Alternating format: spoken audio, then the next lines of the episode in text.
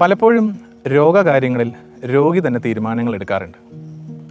അതിൽപ്പെട്ട ഒന്നാണ് ആന്റിബയോട്ടിക് മരുന്നുകൾ കൂടിയേ തീരൂ എന്ന നിർബന്ധം. ഒരുവിധപ്പെട്ട മിക്ക ഡോക്ടർമാർക്കും ഒ പിയിലോ ഫോൺ കോളിലോ വാട്സപ്പിലോ ഡോക്ടർ ഒരു ആന്റിബയോട്ടിക് മരുന്ന് കൂടി എഴുതി തരൂ എന്നുള്ളൊരു നിർബന്ധം നേരിടേണ്ടി വന്നിട്ടുണ്ട്. ആദ്യം അറിഞ്ഞിരിക്കേണ്ടത് എല്ലാ പനികൾക്കും ആന്റിബയോട്ടിക് മരുന്ന് ആവശ്യമായി വരുന്നില്ല എന്ന വസ്തുതയാണ്. സാധാരണയായി കണ്ടുവരുന്ന ജലദോഷപ്പനിക്കും തൊണ്ടവേദനയ്ക്കുമൊന്നും ആന്റിബയോട്ടിക് മരുന്നുകൾ ആവശ്യമായി വരുന്നില്ല. എന്നാൽ ഇവയെല്ലാം തന്നെ വൈറസ് മൂലമാണ് ഉണ്ടാകുന്നത്. ഇവിടെ ആന്റിബയോട്ടിക് മരുന്ന് എന്നതുകൊണ്ട് ഞാൻ അർത്ഥമാക്കുന്നത് ബാക്ടീരിയക്കെതിരെ പ്രവർത്തിക്കുന്ന ആന്റി ബാക്ടീരിയൽ മരുന്നുകളെയാണ്. അതുപോലെ തന്നെ ഡെങ്കി ചിക്കൻഗുനിയ തുടങ്ങിയ പനികളിലും ആന്റിബയോട്ടിക് മരുന്നിന്റെ ആവശ്യം വരുന്നില്ല. വേറൊരു വശം ഇനി എലിപ്പനിയോ ചെള്ളുപനി അഥവാ സ്ക്രബ് ടൈഫസ് തുടങ്ങിയ പനികളൊക്കെ ആന്റിബയോട്ടിക് മരുന്നുകളുടെ സഹായത്തോടു കൂടി മാത്രമേ നമുക്ക് ചികിത്സിക്കാൻ സാധിക്കുകയുള്ളൂ. നമ്മൾ ആദ്യം മനസ്സിലാക്കേണ്ട ഒരു കാര്യം എല്ലാ ബാക്ടീരിയകളും നമ്മുടെ ശത്രുക്കളൊന്നുമല്ല എന്നുള്ള കാര്യമാണ്. ചലച്ചിത്രങ്ങളിലും പരസ്യങ്ങളിലുമൊക്കെ അങ്ങനെ ഒരു മിഥ്യാധാരണ നമ്മുടെ മുന്നിലുണ്ട്. അതായത് നമ്മൾ എത്രമാത്രം ബാക്ടീരിയയിൽ നിന്ന് അകലം പാലിക്കുന്നോ അത്രമാത്രം നമ്മൾ ആരോഗ്യകരമായിരിക്കും എന്നുള്ളൊരു കാര്യം. യഥാർത്ഥത്തിൽ ശരീരത്തിലെ സാധാരണ പ്രവർത്തനങ്ങൾ തന്നെ നടക്കുന്നത് ബാക്ടീരിയയുടെ സഹായത്തോടു കൂടിയാണ്. അനാവശ്യമായി ആന്റിബയോട്ടിക് മരുന്നുകൾ കഴിക്കുന്നത് വഴി ഇത്തരത്തിലുള്ള ഹാംലെസ് ആയിട്ടുള്ള ബാക്ടീരിയകൾ ബാക്ടീരിയകളെ കൊന്നൊടുക്കുകയും ചെയ്യും. പിന്നീട് ഫലത്തിൽ വില്ലന്മാരായ ബാക്ടീരിയകൾ അഥവാ അണുബാധ ഉണ്ടാക്കാൻ സാധ്യതയുള്ള ബാക്ടീരിയകൾക്കെതിരെ ഈ ആന്റിബയോട്ടിക് മരുന്നുകൾ പ്രതികരിക്കാതെ വരികയും ചെയ്യും. തന്മൂലം ഈ പറഞ്ഞ വില്ലൻ ബാക്ടീരിയകൾക്ക് ചികിത്സാ പ്രതിരോധ ശേഷി അഥവാ ആന്റി മൈക്രോബിയൽ റെസിസ്റ്റൻസ് വന്നു ചേരുന്നു.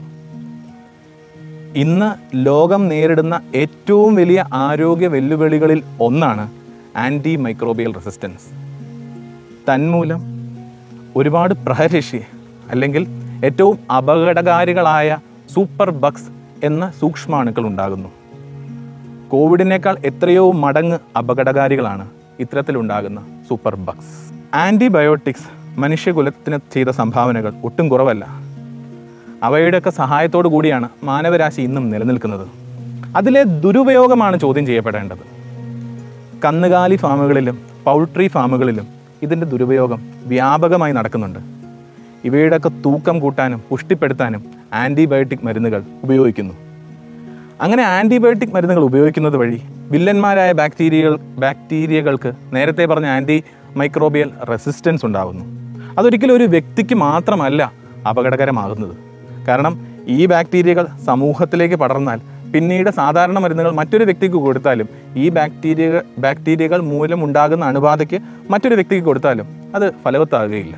അപ്പോൾ ആന്റിബയോട്ടിക് മരുന്ന് ദുരുപയോഗം ചെയ്യുന്നത് വഴി ഒരാൾക്ക് മാത്രമല്ല സമൂഹത്തിന് മൊത്തമാണത് വിനാശകരമായി തീരുന്നത് എന്നുള്ള സത്യം നാം മറക്കരുത്. അതുപോലെ തന്നെ പല രോഗികളിലും കണ്ടുവരുന്ന വേറൊരു തരം കാഴ്ചപ്പാടുണ്ട്. അതായത് ഇത്തവണ എനിക്ക് പനി വന്നപ്പോൾ ഈ ഡോക്ടർ മൂന്ന് നേരം കഴിക്കാനുള്ള ഗുളികയാണ് തന്നത്. കഴിഞ്ഞ തവണ പനി ഉണ്ടായപ്പോൾ ആ ഡോക്ടർ എനിക്ക് ഒരു നേരം കഴിക്കാനുള്ള മരുന്നേ തന്നുള്ളൂ. അതായത് ഇത്തരത്തിൽ മൂന്ന് നേരം കഴിക്കാനുള്ള മരുന്ന് തന്ന ഡോക്ടറുടെ ഡോസ് എപ്പോഴും കൂടുതലാണെന്നും ആ ഡോസ് മൂലം നമുക്കുണ്ടാവുന്ന സൈഡ് എഫക്ട്സ് കൂടുതലാണെന്നും തന്മൂലം ആ ഡോക്ടർ ആൾ അത്ര കേമനല്ല എന്നുള്ള നിഗമനങ്ങളിലൊക്കെ പലരും എത്തിച്ചേരാറുണ്ട്. നമുക്കറിയാം ഓരോ മരുന്നിനും ഓരോ ഡോസാണ്. ആന്റിബയോട്ടിക്കിൽ തന്നെ വിവിധ ക്ലാസ്സുകളുണ്ട്. അതായത് പനിക്കോ തലവേദനയ്ക്കോ അല്ലെങ്കിൽ എലിപ്പനിക്കോ കൊടുക്കുന്ന ആന്റിബയോട്ടിക് ആയിരിക്കില്ല. വയറിളക്കം മൂലം ആന്റിബയോട്ടിക് ആവശ്യമായി വരുന്ന വയറിളക്കങ്ങളിൽ കൊടുക്കുന്നത്.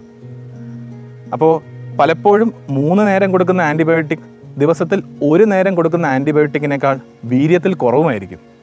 അപ്പോൾ അത്തരം ചില നിഗമനങ്ങളിൽ ദയവ് ചെയ്ത് എത്തിച്ചേരാതിരിക്കുക.